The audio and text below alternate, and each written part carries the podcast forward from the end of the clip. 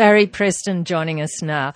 And it's Thursday Finance on 2NURFM. And let's start off with commodities. Have they been moving around a bit? Commodities have been very, very stable actually. Gold's at $1,350 Australian an ounce, which is up $5 Australian from the previous week. Silver, very little change there, $21.04 an ounce. Copper, down $47 per tonne Australian to 7,141. And nickel is up $428 per tonne to 19,845. Tin down 317 a tonne to 24,028. Currency, very little movement in the currencies.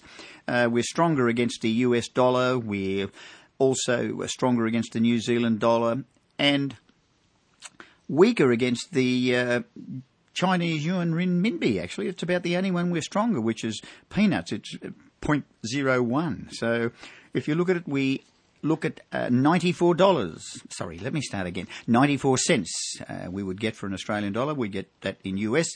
And the British pence, 55.3 to our dollar. Chinese yuan renminbi, 5.85. New Zealand dollar, we would get approximately 107.8. The euro, 69.2 to our dollar. And Canada, the same as what it was last week, 101.9. If you're heading off to the Falkland Islands, it's exactly the same as the British but it's called the Falkland Island pound. So you get approximately 55.3 Falkland pounds to your Australian dollar, which is exactly the same as British pence. I wonder why. It must be something to do with Britain over there, isn't it? Well, I dare say it is. the markets, our market was down over the week, 69 points to 5,363, but I think it might have recovered most of that today, actually. The US Dow up 63 points to another record, 16,906. The Nasdaq, uh, 4,362, up 31. And the UK FTSE down 60 to 6,778. A lot of these percentages movements are, not even 1%, so I don't really mention them at this stage. Uh, the Japanese Nikkei up 46 points to 15,115. The Hang Seng down 76 points to 23,181. Oil well, as one would expect, it's moved up a little bit, but we're going to ask Henry about this peak oil in a moment, and we'll just see whether there's any need for it to go up. Um, oil, our oil in the sorry, our petrol in Newcastle averages 155.9. Breaking news: it's down 0.004 of one cent. However, we're still not as cheap as the Central Coast, 152.2, and they're up 1.2 cents. Interesting. I don't know why.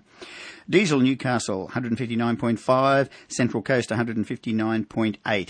Poor old Sydney, their petrol jumped 12.8 cents a litre to 156.1. For what reason? Competition. Ah. and their diesel is 154.4. And of course, the cheapest in the state, 148 at Grafton. But their diesel is still 160. When you are FM, Thursday finance at 24 past 12. And uh, it's time for our market snapshot, Barry Preston. So certainly with Henry Jennings, and of course, comments made during our program are for general discussion. You must always seek your own advice, and a product disclosure statement should be obtained and considered before obtaining a financial product. Staff associated with Pritchard and Partners Proprietary Limited or BBY stockbrokers may hold or trade shares in companies mentioned on this program. P- Pritchard's Financial Services Licence 246712 BBY 238095. How are the eyes holding up, Henry, with this uh, soccer match? Um, I must admit this morning was a little early and it was quite hard to get to sleep afterwards. Mm. So, uh, yes, but I think we've got another early one as well. Okay. Tomorrow. the Tonight. round ball. The round ball. Royal Dutch Shell uh, exits yes. uh, Woodside. I believe it's reducing its holding from 23% down to 14%, only 5 billion. Now, what will that do to Woodside? And uh, then it won't have much in foreign investments uh, in it. No, well, as you rightly say, Barry, um, Shell has uh, finally decided to pull the pin and sell out of its Woodside shares. It was carrying about 24% from a failed takeover bid from some years ago when it was knocked back uh, by the government, um, and they have sold down. I think they're going to be sort of around 5 or 6% at the end of the day, um, with a combination of selling out to investors and Woodside themselves buying back those shares from Shell, which is a little unusual, but um, yeah, it's been interesting. As far as Woodside goes, they had a shocker yesterday after the placement was done. At 41.35. The placement was done. The stock fell um, way underneath that price, but today they have recovered and they are slightly above water, which is, I guess, a positive at the moment anyway. And the saga of David Jones were going to be merged Oh, with Myers, and now we're looking at Woolworths. We're talking about Woolworths South Africa. They, it seems to be in limbo now by a gentleman called Solomon Lew from Melbourne who is increasing his holding. He's up to 10%, I think. That's exactly right. Solly Lew, who's the uh, who was for many years pursuing Myer and was the head of Myers for, for some years, um, has bought around 10% of David Jones. Now, Mark is not really sure what he's trying to do. There are some speculations that he is a shareholder at the moment in a thing called Country Road, which you would all be familiar with, um, and he's been locked in there as a partner with uh, Woolies for some time and wants to get out. So I guess he's hoping that his 10% holding in David Jones, which may or may not be enough to scuttle the proposed takeover, can give him some extra muscle to uh, get a satisfactory outcome in Country Road. But it, certainly the plot does thicken. Interesting. Iron ore dropped below 90, but I believe it went up again yesterday. Now that uh, the big ones, BP, BHP, and Rio Tinto, won't uh, there won't be much difference there, of course. But the others, uh, Fortescue Metals and the smaller uh, iron ore miners, might uh, cop some uh, what do you call it, some uh, some hits. But I don't understand this iron ore thing. What's happening with it? Well, the, the, the real problem with the iron ore thing is that demand has, has slackened off a little bit, shall we say. But what also has happened simultaneously is that we've seen a, a big increase in supply. And we've seen the big major companies like Rios and BHP continue to pump out record production. And of course, if you're producing a lot more of something and the demand tends, the demand is falling off a little bit, you do get a weakening in the price. Now, it's always said that uh, you know, BHP and Rio, because they've been around for so long, their sunk costs are um, you know considerably less than someone like the Johnny Come Latelys like Fortescue, and as a result, they can with, you know with, withstand these low prices for longer. But you know it's still quite painful for BHP and Rios, um, especially when they have to take a discount on some of the lower quality iron ore as well. And Rios has announced that they're probably around 13% discount on some of the uh, the lower quality stuff. So it's hurting everyone at the moment. Mm, interesting. We talk about shares going up and up and up and so forth. There's been a huge one, a 10 bagger easy. LNG, liquid natural gas. Or is that liquid natural gas or liquid nitrogen gas? I'm not sure. Stellar Run. Let's What's happened here? li- Let's hope it's liquid natural, otherwise they're going to have some serious problems. um, it, uh, it has run and run and run and run this one. Um, it's got a project in the US, which is home of the shale gas. Um, they've moved into a project over there, and there's a number of very high-profile funds um, that have been buying this one. It has it has had an absolutely meteoric rise. Back in February, it was about 30 odd cents, going nowhere, and now it is two dollars fifty. So Wow. not bad at all if you can get it. So at the moment, a lot of people are riding the coattails of this one, and the US guys seem to like it. Um, you know, we'll wait and see whether it's actually uh, going to happen. But you know, it's a billion-dollar company now, so it's gone from a tin pot little company to a billion-dollar company in the space of uh, four months. Interesting. Remember, people, if you take profits, it's very difficult to go broke. Now, another one, ISU, iSelect. This is an interesting. Oh, I is he iSelect? I'm not sure about this one. Yeah, it is. Interesting little company. Uh, what does this do? Um, iSelect, as your listeners will probably be aware from the TV ads with the, the bald guy um, flying his hands around a sort of imaginary computer uh, plasma screen, um, these guys do a, a comparison for a number of products, mainly in the healthcare uh, industry in terms of your private health funds, so you can compare your products quite easily. Um, they also do uh, uh, life insurance, uh, moving into mortgages, and also doing energy. So basically, any products that we need that are you know, not the most exciting things that people have to buy, so you're not getting much um, much glamour for your buck. They're necessities, but they are very complicated, and there's a very competitive market out there.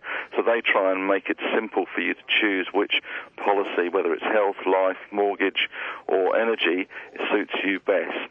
So um, it's an interesting company. They've been around some time um, with a new CEO who we met this week. So um, yes. That sounds it could be interesting for people who, uh, you know, thinking, oh my God, what do I read these product disclosure statements of three or four hundred pages? I mean, fair dinkum. I know. Yeah. It's, it's not made things easier, all these uh, PDSs that run to 400 pages of, of complete legal gobbledygook that we- investors are supposed to read.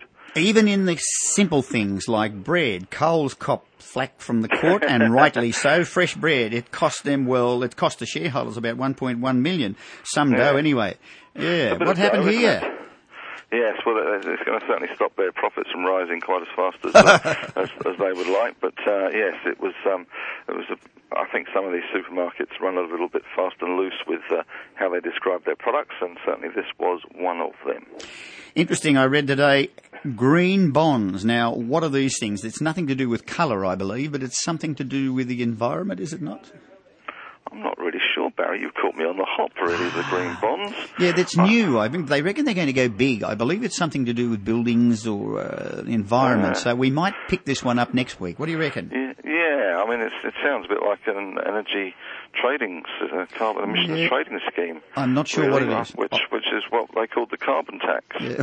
Um, it's not that one. It's something to do with a bond, but it's. Uh, I skimmed over it and I really didn't pick up on it. But I thought No, well, Henry Jennings would know all about this. No, well, you've caught me on the hop there, Barry. I do apologise. It's to do with the soccer, I know. We'll be back in a moment when we go overseas and have a look at some little companies over there, or some big companies over there. Thursday Finance on 2NURFM, and we are in the middle of our market snapshot, Barry Preston. We certainly are. We're just about to go offshore. But before we do, there's a couple of companies called, I think it's General Motors and Toyota. Now, there's a joke going around at the moment. They want to know what's the difference between General Motors, Toyota, and politicians. I think uh, I think they all have something in common.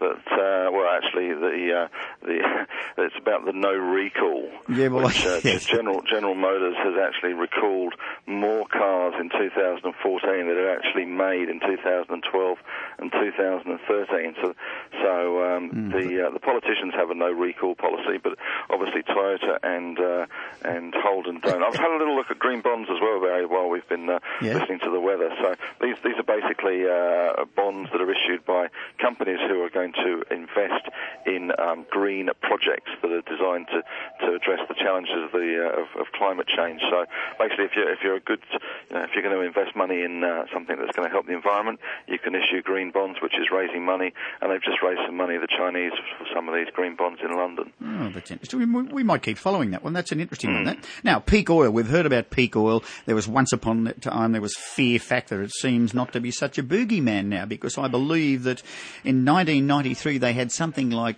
uh, proven reserves of 1.04 trillion barrels, and I think now it's about 1.7 trillion barrels. So peak oil seems to have moved away. Once upon a time, a war in the Middle East, I mean, they've always been fighting over there, but would shoot up the price of oil. Not so much now. Well, not so much. I mean, the, the biggest consumer of oil um, these days is obviously the US and China, becoming more and more of a consumer. And the, the, the technology revolution that we've seen in our lives with iPads and smartphones, etc., has extended to the oil industry. And as a result, they've become more efficient. They've become better at getting at things that are harder to find, a bit like the stuff down the back of my sofa. And also, they have discovered the joys of shale gas in the US, which has revolutionized the, business climate in the US. And as a result, the US has become pretty much self-sufficient now in energy, and it has allowed their industries to uh, access cheap energy. So although they don't have as cheap labor as China, they do have um, a cheap supply of energy, whereas China has cheap labor and expensive energy. The US has the opposite. So it has helped. So the Middle East conflicts don't have quite such a big effect now when the biggest consumer, the US, has such um, well, not such a, a great reliance on the product coming out of there. Interesting. Interesting, isn't it? Once upon Mm. a time it was shot up, but not so much now. Russia turns off the gas. Now, Yeah. this is to you. Pay your bills. Better pay your bills. Now, what happens when they turn it back on? Is there a charge to reconnect or something, or what? But I'm what's sure this all about? There's a guy comes around with a spanner, and uh, you Yeah. get a thing on your bill saying, "Yeah, another 150 bucks to reconnect the uh, the, the money." So, yeah, this this is obviously the the big story, or one of the big stories in Europe at the moment is the Ukraine, and uh, they haven't paid for their gas, so the Russians have decided to cut them off.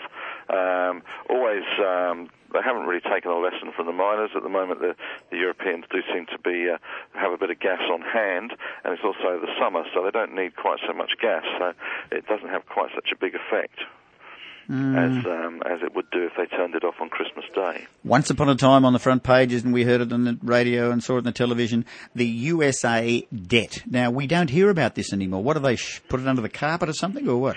I think that's just basically general idea. They just push it generally down the road. Um, certainly, I mean, the U.S. debt at over 17 trillion is a, is a huge number. Um, the Japanese debt at over, um, I think it's one quadrillion, is an even yen that is, not dollars, thankfully, mm. um, is, is a pretty huge number as well. Japan is in far worse state than the U.S. And the U.S. is actually um, starting, I guess you could say it's turning the corner in some respects because its income is increasing and it has managed to control its uh, expenditure to some extent. So um, we're seeing, you know, a better economic environment in the U.S., both um, personally and corporately, which is having a good effect on their balance sheet. So they're actually, uh, at the moment, they're in surplus rather than deficits every month. Mm. So that is helping their budget. And I guess also the other great thing that's helping their budget is the fact that they've withdrawn all their troops from uh, Iraq mm. and uh, they are about to pull out of Afghanistan. So that will save them a billions, billions, billions up front. Anyway, it may not save them in the long run, but uh, certainly up front under Mr. Obama, that will save them an awful lot of money. China says, or reports and analysts say that it seems house prices are taking a tumble. Half of the city, uh, I think there were 70, 70 cities, half of them have seen house prices drop. Yeah, I mean, I, I guess um, you know one of the, the, the great conundrums of China has been this massive boom in, in house prices, as it seems to be their most favoured form of speculation, um, and this has been coupled with the fact that most of these houses stand absolutely empty, uh, and we've heard about ghost cities, but it does seem that the Chinese government has been clamping down on property developers um, and clamping down on how much money uh, people can borrow against uh, properties, and as a result, we have seen some some quite big falls in some of the cities around China in terms of their property values, and it may explain why some of these uh, canny investors have been buying property overseas. Mm, interesting. Henry, thank you very much indeed. Let's hope the soccer goes well. I hope you enjoy it. Pleasure. Thank you, Barry. I will look forward to England winning tonight against Uruguay. Thursday Finance and Barry Preston, a subject that's going to be really interesting now. This, this is an exciting little company, Dyesol. Now, this is a company that's uh, had a big uh, international company, I think it's called Tasnee, uh, spend a fair amount of money buying into Dyesol. Now, Dyesol does something that's called uh, solar cells, and we've got uh, today uh, the managing director, Richard Caldwell, who recently returned from meetings in Turkey and the European, he had a European roadshow over there with the company. He's also been with us before, and I believe he's a native of Newcastle or has some connection with Newcastle. How are you, uh, Richard? Very well, thank you, Barry. Uh, yes, I did grow up on the shores of Lake Macquarie, so it's a pleasure to uh, be in touch with the region again. okay, it's been some time since we talked about Dyesol. Could you tell us briefly what it does in layman's terms, because I know this is a very, very scientific uh, operation, but if you can tell us so we can understand it. For those who haven't heard of Dyesol, we are a renewable energy company and global leader in the research and development of a solid state dye solar cell technology as you mentioned, um, these are uh, cells inspired by photosynthesis. They work by layering low cost, photosensitive materials in ultra thin layers which are encapsulated. They have many advantages uh, low manufacturing costs, stable electric current, and uh, a strong competitive advantage in low light conditions when compared to existing technologies.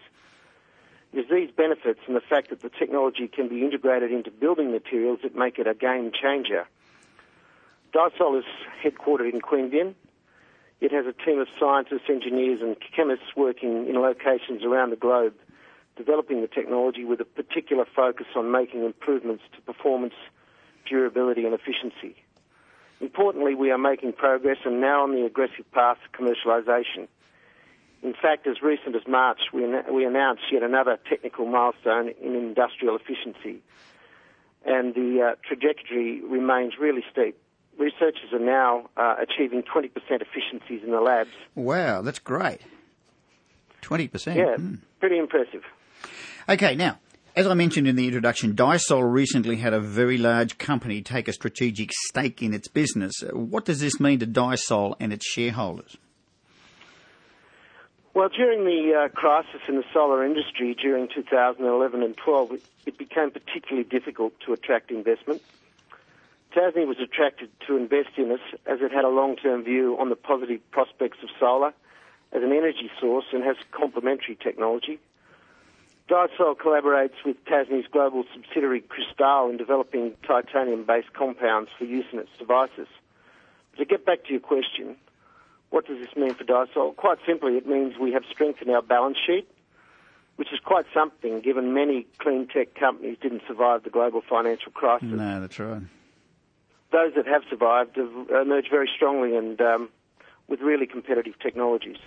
Interesting. I notice uh, I keep a, a, close watch on Dyesol and read about it because we've had you on the program before, and it's an interesting, fantastic little company. There's no doubt Dyesol wants to get into the commercial stage of developing its many products, and I believe there was some interest from Turkey. Now, what's happening over there? Well, you're right, Barry. Um, is now on an aggressive path to commercialisation. This is driven in part by our recapitalisation, but I guess primarily our goal is to achieve first mover advantage in the building integrated photo- photovoltaic market, known quite simply as BIPV. The transition from liquid based to solid state materials is a game changer and opens up very large markets. The BIPV, BIPV market is growing rapidly and is estimated to grow to more than $5 billion by the end of 2015. Mm. In this market, our technology is set to be a game changer, enabling all building services in all directions to generate clean energy, even in low light conditions. Bolt-on renewables will be no more. Instead, the integration of solar cells will typically be at the time of new build, cost-effective and grid competitive. Um, our aggressive path to commercialisation involves working with partners, and this includes reviving a joint commercialisation opportunity in Turkey. Turkey has a large population, has a strong building construction sector, and a very large energy deficit. This is therefore, um, it is therefore keen to uh, support our technology that will make it more energy self-reliant. Interesting, interesting. Now I know you've got contacts in Singapore, and one that I was interested in, I think it was Korea. You actually, uh, to our listeners, uh, what they do is they build this into glass windows and on roofs of buildings, so it can be there for many, many, many years. I think you put some windows in a building in Korea. Was it Korea? Uh, well, absolutely, well remembered. Um, our business has certainly moved on since the ins- installation of window prototypes in Korea back in 2012. That was using the uh, liquid material set, which faced some niggling durability challenges. Korea still plays an important role in our business model and is helping to upscale the new material set and provide engineering solutions for mass production. Like Turkey, uh, Korea is an attractive market with similar characteristics and it will undoubtedly be a prime opportunity for product release, which is set to commence in 2016 at various demonstration sites around the world.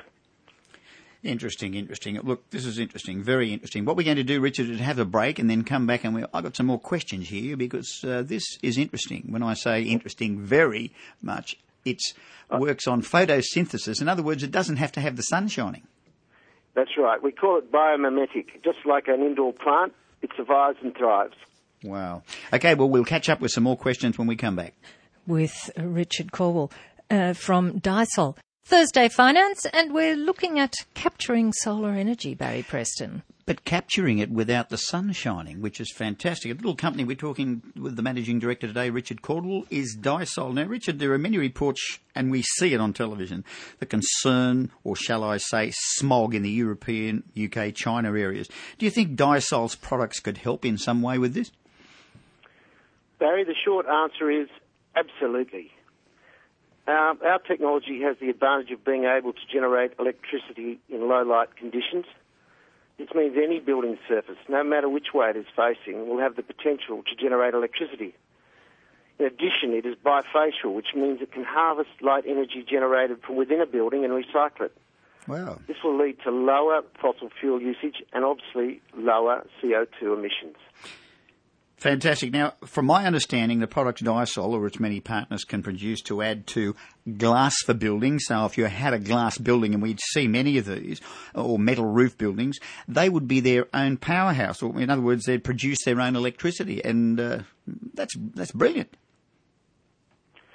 Sure. Um, you know, our concept is one of, of making um, or turning buildings into power stations. It, it it may seem that we've been a long time in coming, but um, the reality is significant progress is being made every day. Uh, it is important to remember we are going after what we consider to be the holy grail of renewables, BIPV. And you mentioned consumption on sorry, sorry, go on, you're right. No, no, just consumption on buildings at the point of production, which is quite unique. It really um, uh, translates into amazing um, efficiency savings. And when you say efficiency savings, you mentioned something a moment ago, 20%. What's that mean, 20%? Well, it means for every um, packet of energy that uh, arrives on the Earth's surface, we can turn it into uh, 20% of its initial um, power output, which is which is um, equivalent to the same sorts of efficiencies that are being um, uh, recorded with with silicon uh, solar energy. But of course, with the new material set, we're seeking to make much lower cost panels, which will ultimately make us grid competitive and therefore a truly viable alternative to um, to fossil fuels, which we which we currently uh, largely rely on. And these uh, things will be built into the building, so if you can see a glass tower, you can say, "Wow, that's a powerhouse." Absolutely. so, so, you know, in a glass tower, you've got the windows, and uh, in industrial warehousing, you're, you're really taking more advantage of the huge surface area on the roof.